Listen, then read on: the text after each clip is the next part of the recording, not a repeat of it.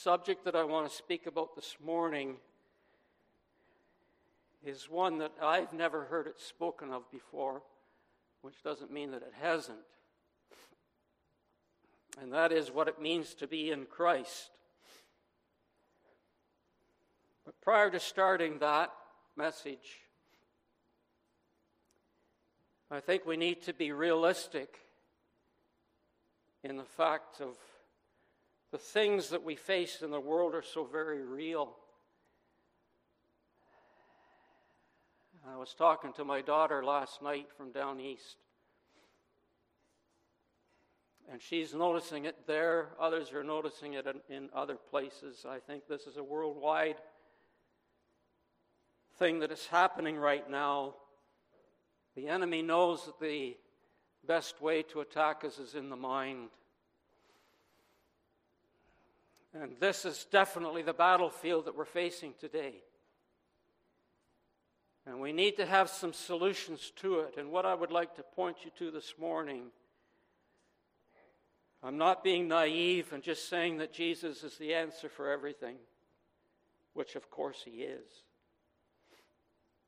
But how do we actually live this Christian life in the day in which we find ourselves? And the day of darkness quite likely will increase. Those of us that are older have the advantage of being able to look back over many years and seeing what has transpired in the world and see where we are at the present time. In one sense, this message builds on last week's message, is that there is no condemnation to those who are in Christ Jesus. And if you realize that you are in Christ Jesus, whatever the world throws at you to condemn you, to cause you anxiety, there's no need to receive it. That does not mean that we don't make mistakes and we're criticized for things that we do and condemned for what we do. But most of the condemnation comes from those that are against Christianity and against the work of God that is in us. And sadly to say, sometimes that comes from other believers. And we need to be careful, every one of us, as to how we treat each other and what we say. One of the things I believe that we all face is there are certain areas in our lives where we feel a lack of security.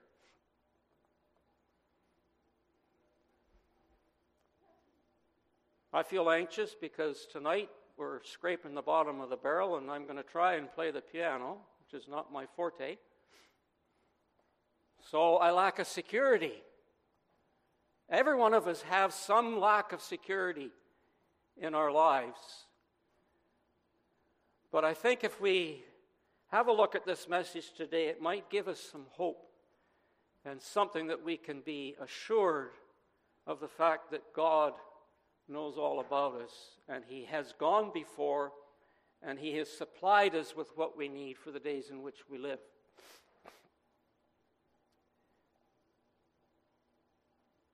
Quite often this subject comes up, especially in a Baptist church, where we say that we've been baptized into Christ. So I want to go over this step by step and see if we can gain some understanding from what the Scriptures say. So the question arises, how do we come to be in Christ? There's many times in our own life, I think, when there's scriptures that we don't understand, but for some reason, we don't ask questions. We need to ask questions from the Word of God. If the Word of God says that we're in Christ, ask the question, then God, show me, how do I get into Christ? What do I do? Is there anything I can do to make it happen? So the Holy Spirit then will direct you to the Scriptures. You may need to use your search engine and type in a word or a couple of words, in Christ, and go through it and see what Scripture says and glean information from that. Too many times we don't want to do the hard work. We would just like to have somebody on Sunday give us an overview, and we can go home, and that's fine. And we've forgotten it because the reason we've forgotten is we haven't done our own study. I know that from experience. We can read books, we can hear messages, and it sounds good, and we're encouraged at the time, but before you know it, if somebody asked us, what does it mean to be in Christ, we'd be all thumbs and not be able to explain what it is. But I tell you, if you do your own study on it, you will get a better understanding of what this means. So I'm just going to lay it out this morning. 1 Corinthians chapter 1. God chose the lowly things of this world and the despised things and the things that are not to nullify the things that are, so that no one may boast before him. But it is of him, that is God, that you are in Christ Jesus. This would be the verse if anyone was to begin to try and explain to you how it is that we come into be in Christ Jesus. But the wording is very obscure here. You wouldn't catch it probably on first reading. It is from God that you are in Christ. What happened? How did that happen? To start with, it begins with our being convicted by the Holy Spirit as an unbeliever that we need salvation, that we need to have our sins forgiven. And what transpires at that moment when we receive Christ as Savior, we receive the abundance of everything that God has for us. Everything, but we didn't realize it. I certainly didn't, and it took many years as I began to study Scripture to realize at the moment of salvation, I didn't realize that I had been redeemed. Of course, I was young at the time. I didn't realize that God was making me holy. I didn't realize that I had the Holy Spirit. I didn't realize that I could go to the Scriptures and I could find out things from God.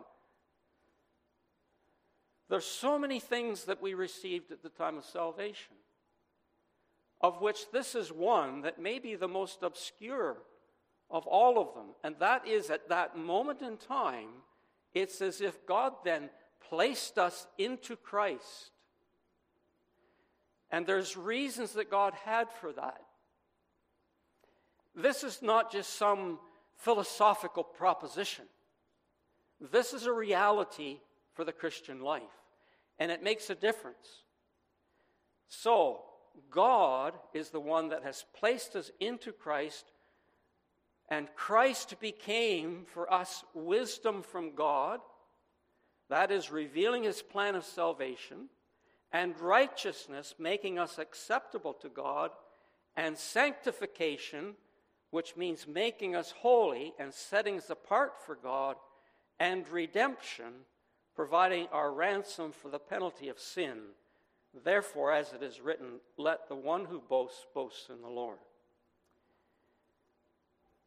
God has then, when he placed us into Christ, what happened was our vision and our understanding of things changed.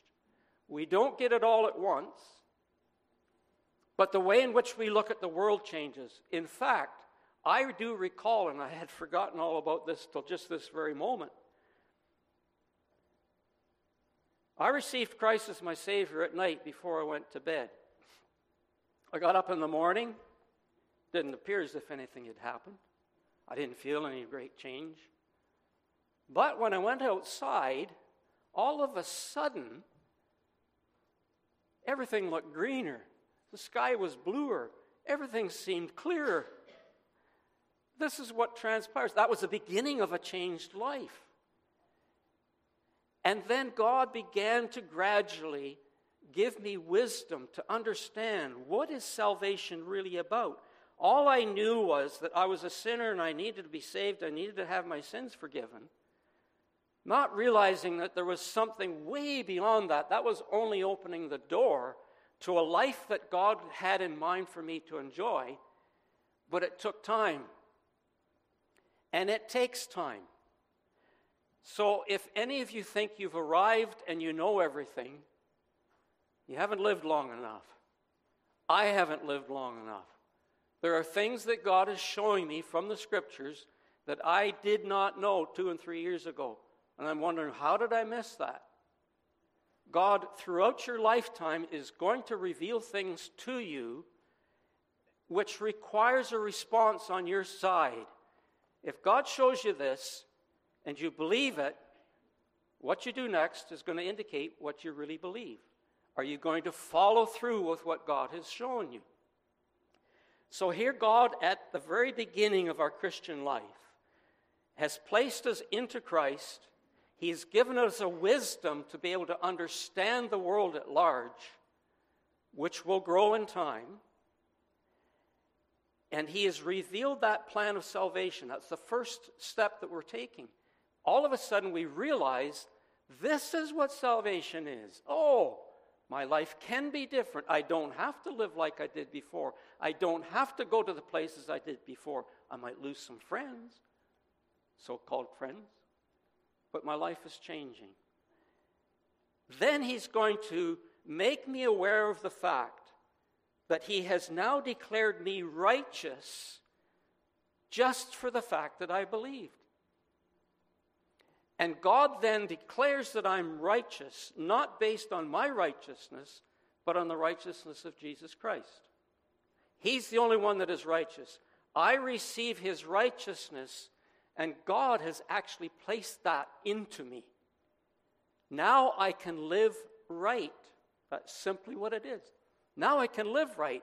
Everything begins to line up, and now I understand what life is about, because the Creator and the one who created me has brought life into me the moment I believed. And then the big doctrinal word of sanctification, just put it simply, as the Amplified Bible says here, He makes us holy and sets us apart for God. God then, when we've first believed, He has a purpose and a plan for our life. And that plan is that we might become holy, live before God holy, but set apart by Him so that we can minister to those that are around us. And God has given each of us a different gift. Not everyone has a gift to be able to speak publicly. If you don't believe it, I can ask one or two of you if you would like to come up and replace this. And you're going to say, no, it's not for me. No. But what you do is equally important within the body of Christ. Don't minimize that. But He's set us apart for something special. I wish I could play the piano like John. Sometimes I think, John, I'll wake up in the middle of the night and God will just give me a gift to be able to play. I wish that was the case. But He hasn't. But each of us has something. John's doing what God's given John to do. God's given you something to do. You do what God's given you to do. And then we realize as well that we have been redeemed.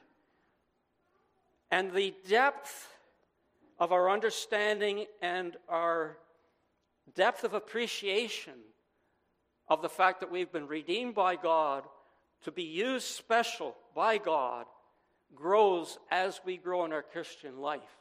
We become more attuned to the fact that God paid a tremendous price so that we might come into fellowship with Him. And because He's paid that tremendous price, He is now equipping us to work within a body of believers to encourage and build up one another. And that's what we need to be occupied in doing, so that there's nothing that we can boast in. It's not of ourselves. So when God placed us into Christ, we received wisdom to understand His salvation.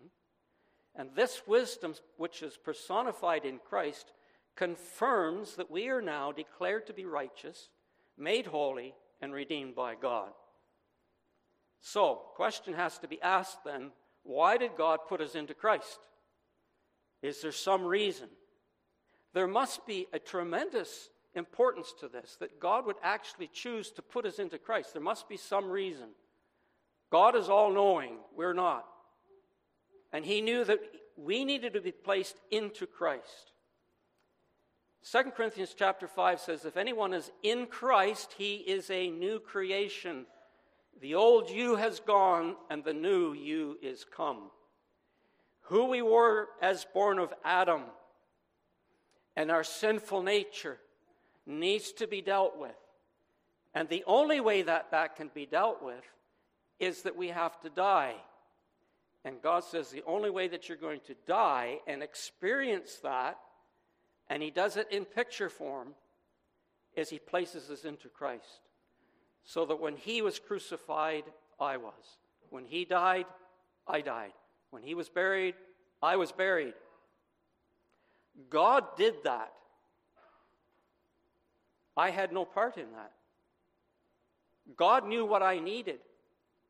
And this is exactly what God did, so that the old is gone and the new is come. All of this is from God, who reconciled us to himself through Christ and gave us the ministry of reconciliation. I wish I could elaborate on that right now, but that might be a message that's coming up. There's only 2 more messages that I have before Sim comes home. And the message that weekend that Sim comes, I'm trusting that God will allow me to speak on it. It's not because it's way off the wall or anything, but it's something that I didn't realize until 2019 when I was studying, and I thought, this cannot be real. So hopefully we'll be able to share that on that Sunday. So I won't go into this just now. But basically, everything that has happened to us is because of God. So did we have any part in this process? No. The moment we believed and were saved, God placed us into Christ. In other words, we were united with Christ, placed into Christ. I don't have my Bible. Here's a book.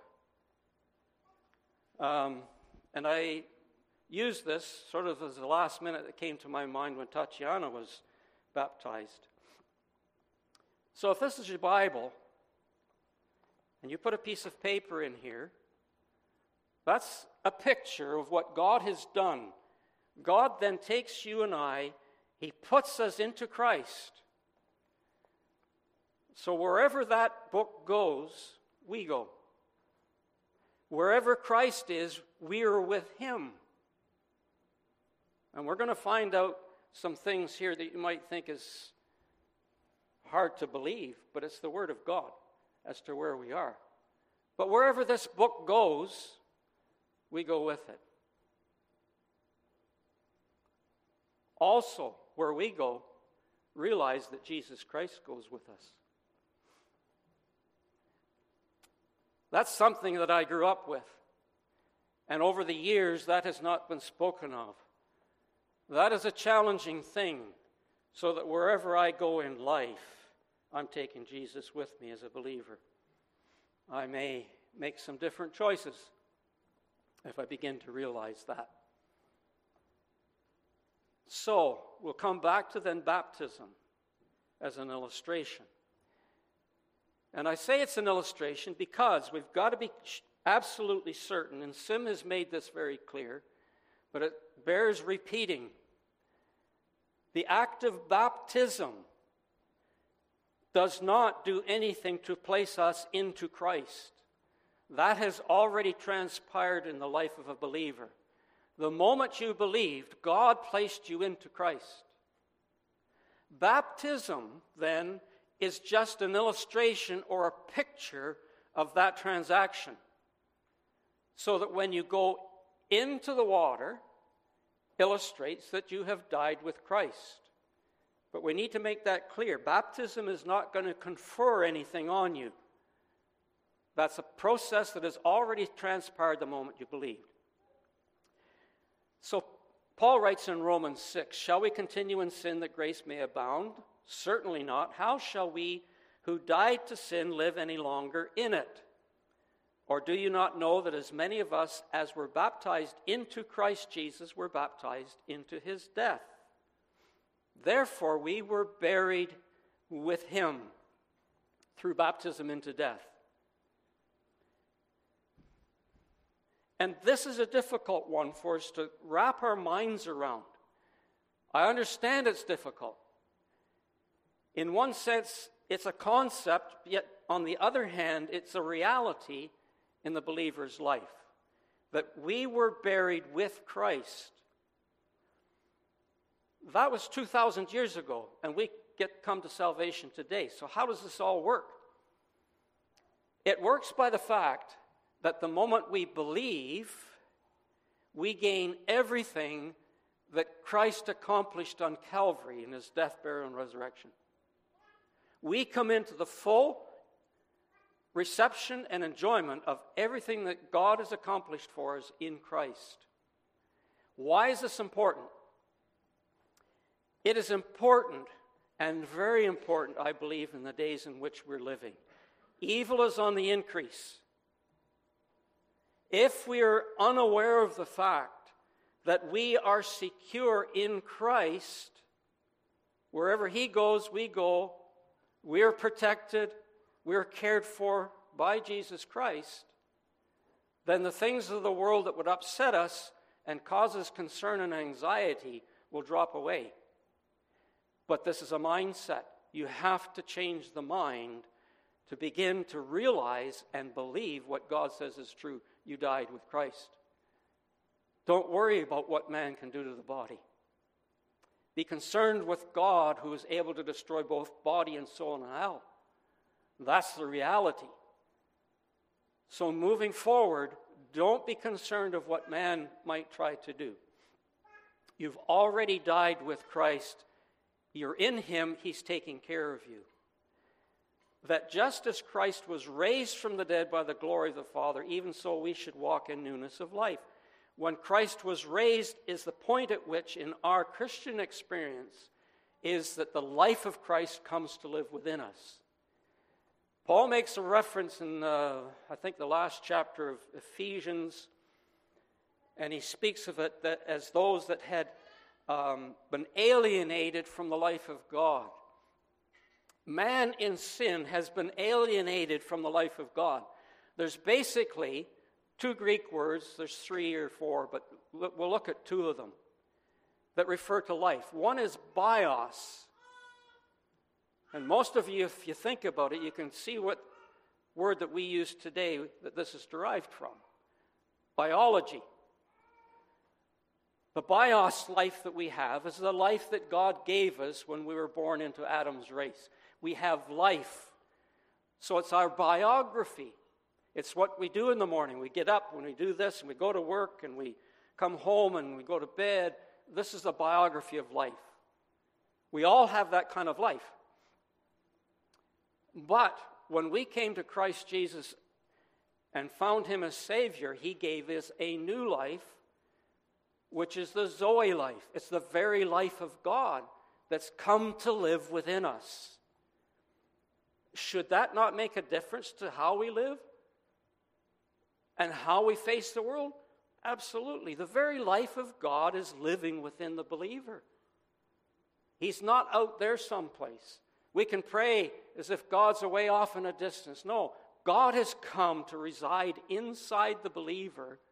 Why? Because he knows we're living in a fallen, sinful world. And if we get a hold of the fact that we are in Christ, then we have a security that we cannot have any other way. So we've been raised to a new life.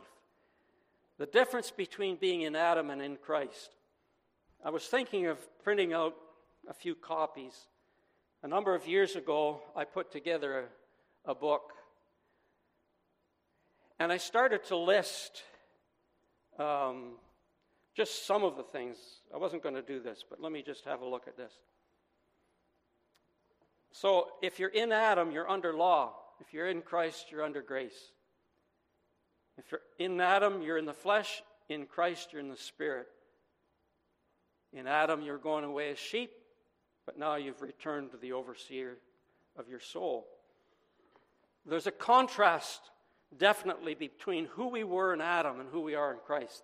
And we need to come to define that in our lives and realize how we respond to what happens around us in the world as to whether we're responding as to who we are in Adam or who we are in Christ. If you're upset, if someone has said something to you that upsets you and you get your back up, let me ask you this question. If you get your back up and you get angry about it, are you living in the flesh, in Adam, or in the spirit? Answer is very simple. And we react so many times in the flesh, in Adam.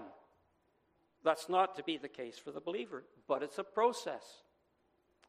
1 Corinthians 15, Christ has indeed been raised from the dead, the first fruits of those who have fallen asleep.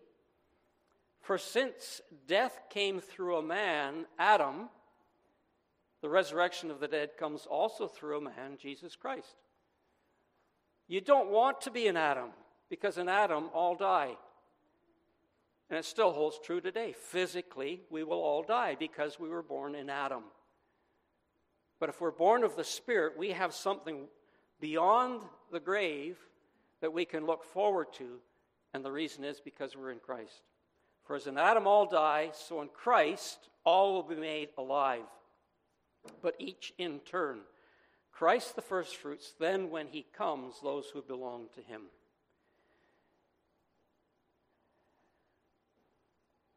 Just wondering if I have later on, so I'll cover that later. God did what we could not do. Ephesians tells us that God, who is rich in mercy, because of his great love with which he loved us, even when we were dead in trespasses, he has made us alive together with Christ. By grace you've been saved, and raised us up together and made us to sit together in heavenly places in Christ. And this is what I was saying. This doesn't seem to be real. If God has raised us up with Christ, and Christ is seated at the right hand of the Father, he says, you are in Christ, you are with him in heavenly places. Our problem is we begin to look horizontally, and we look to ourselves, and we see this doesn't seem to line up. There's something far wrong. We must first of all realize that we, as being in Christ, are with him in the heavenlies, seated at the Father's right hand. What difference does that make, you say? The difference is, if you really realize, let's just try and visualize the fact that we are now seated in heaven, in Christ, at the Father's right hand. Where are our problems? Where's our anxiety? It's down here. So now we can look down on our problems and all the things that we're having to face in life from a different vantage point. If you realize that you're seated in the heavenlies in Christ, and everything is under his feet, not everything yet, but it will be. Your enemies under your feet. It makes a difference. We need to begin by realizing that we are seated in the heavenlies in Christ because God placed us into Christ so that we can be in heaven with him and look down on our problems. It makes a difference as to how you now face life.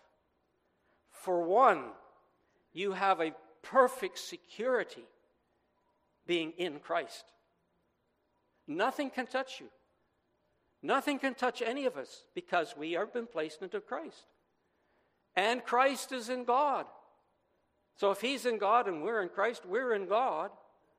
We are secure from everything that's happening in the world. We are affected by the things that are happening in the world. But now we're able to look at them differently because we know where we are in Christ. And Paul is writing here in Ephesians, and what he does in most of his epistles, he lays out and gives us where we are, if you wanted to say, our position is in Christ, in the heavenly places in Ephesians. Once you realize that you are with Christ and in Christ, then he goes on in Ephesians and he says, now that you know that, here's how you need to walk in the world. And he does that in most of his epistles. He begins with what we are, what God says that we are. Then he says, now this is how you work it out in your life. You need to walk according to what you understand and believe to be true. And then at the end of Ephesians, he says, okay, now that you're walking in that, and you're realizing that you're in the midst of evil, and there's principalities and authorities that are lined up against you, he says, put on the armor of God, stand in the day of evil. You cannot stand in the day of evil, like we're going to be looking at, if you don't realize that you're in Christ. You are completely secure in Christ, therefore you're able to withstand the evil one in the day of evil. That's the reason that God has done it, so that we might experience the fact that we're no longer in charge. According to Adam, that's dead. We're not in charge. Christ is in charge, and our life is in him. How much more secure could you be?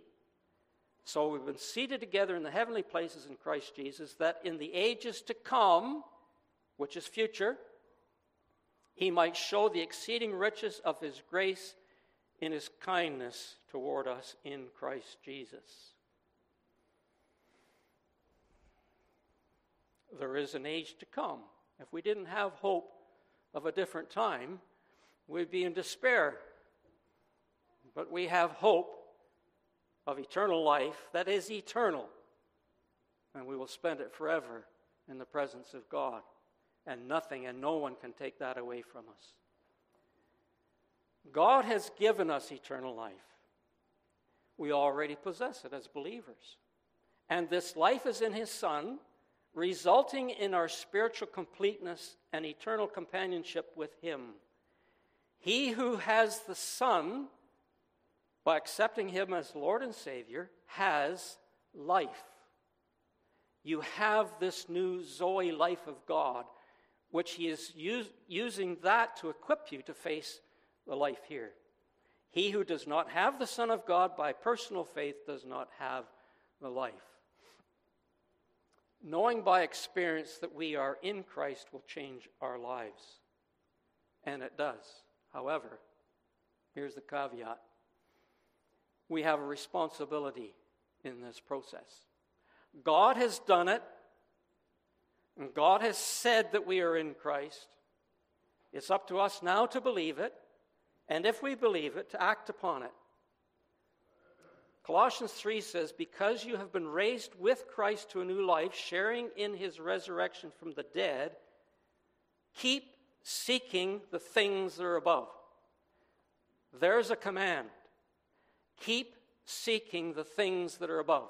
How do I do that? I do that by being in constant communication with God. And he uses the scriptures. The Holy Spirit wrote those, was behind the writing of those, so that we would have direction in life. But if I'm not in the Word, I digress.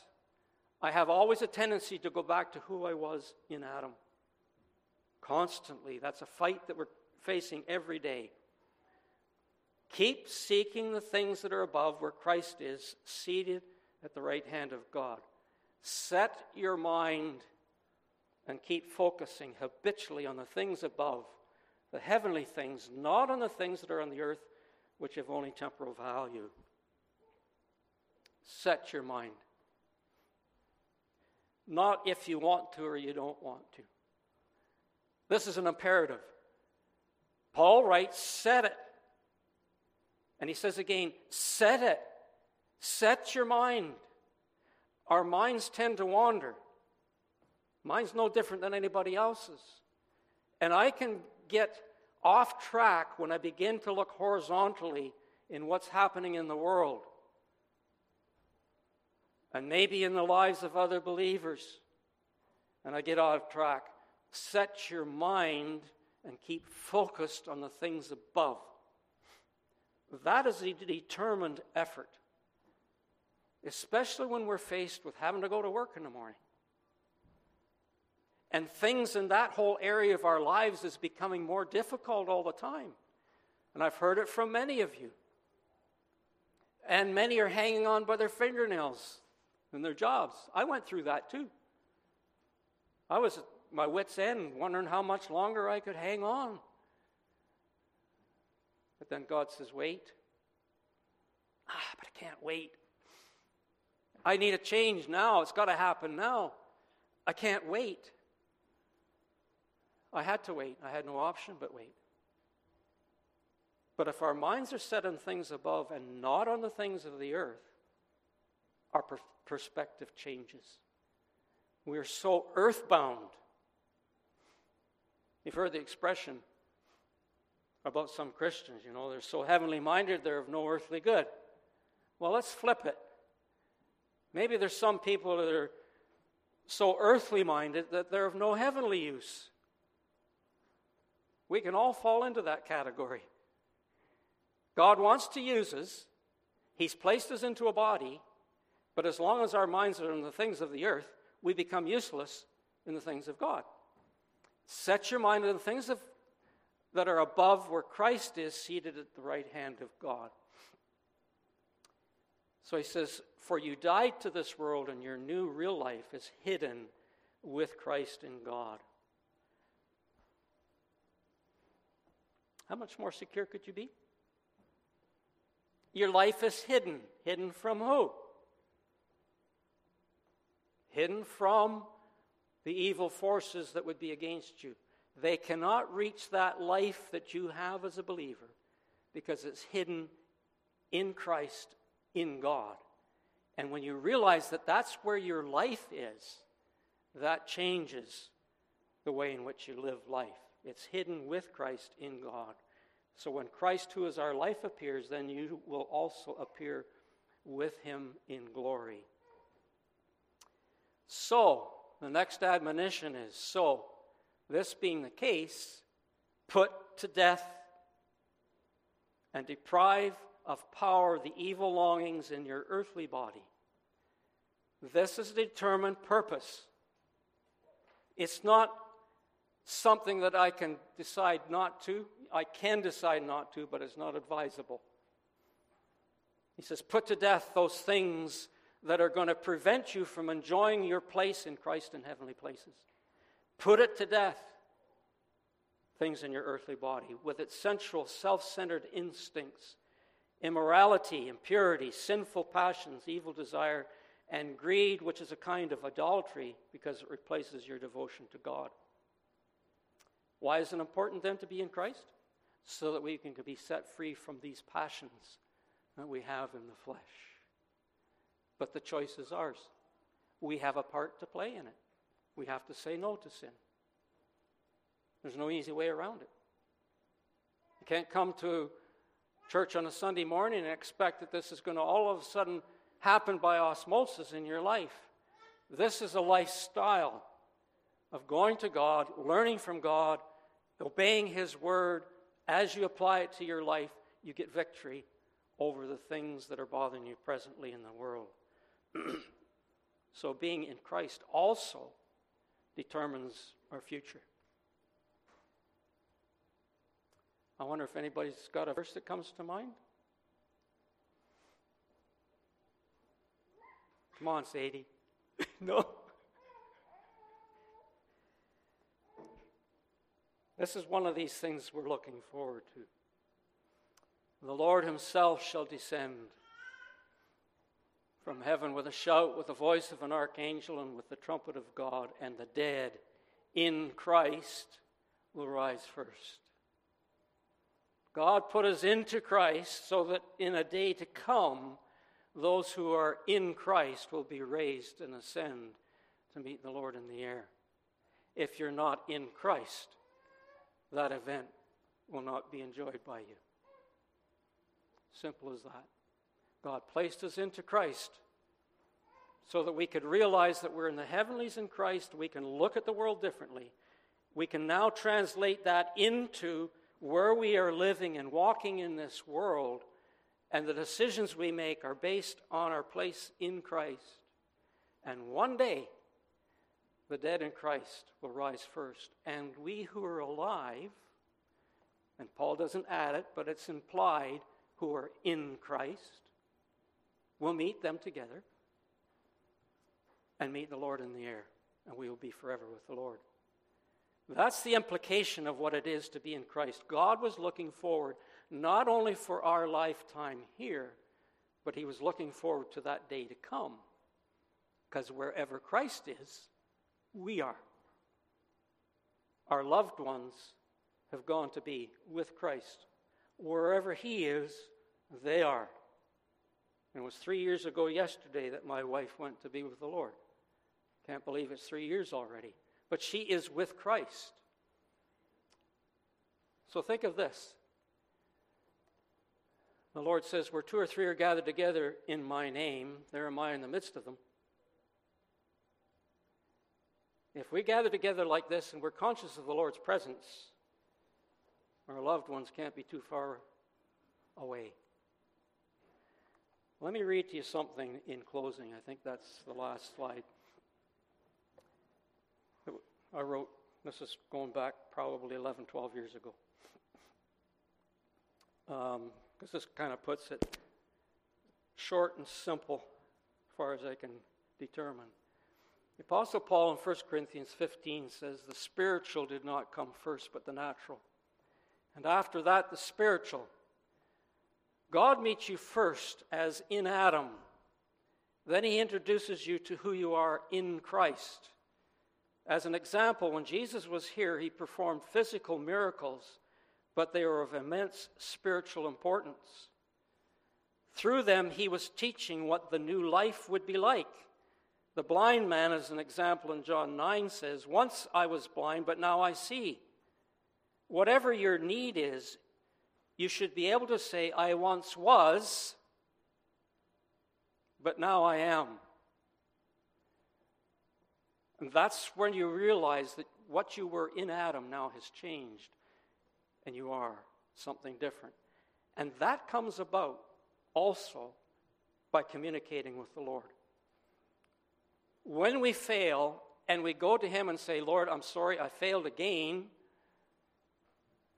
he gives us the strength and the power to overcome our weaknesses. And the Spirit prays with things that can't be uttered on our behalf. We don't know what to pray for sometimes, as is fitting, but he intercedes for us. So he's going to give us everything that we need. I once was blind, but now I see. You have come from spiritual blindness to being able to have spiritual discernment because the Holy Spirit is living in you, enabling you to understand spiritual things.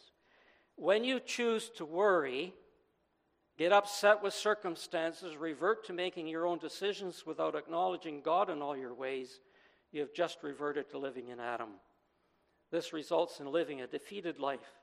Every time this happens, you've lost your focus on God, which is your vertical vision, and have allowed yourself to look at your circumstances and your horizontal vision.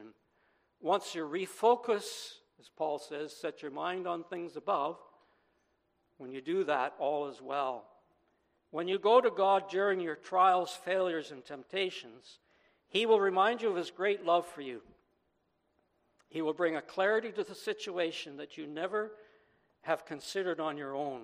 Two people can go through similar circumstances. One gains a fresh appreciation of God, and the other only hardens his heart. The one who gains through trial is the one who recognizes his need to have God change him. Don't resist God's discipline. He only wants to bless you through the trial. This is a lifelong process, so don't think you have arrived or find fault with someone you think doesn't measure up to your expectations.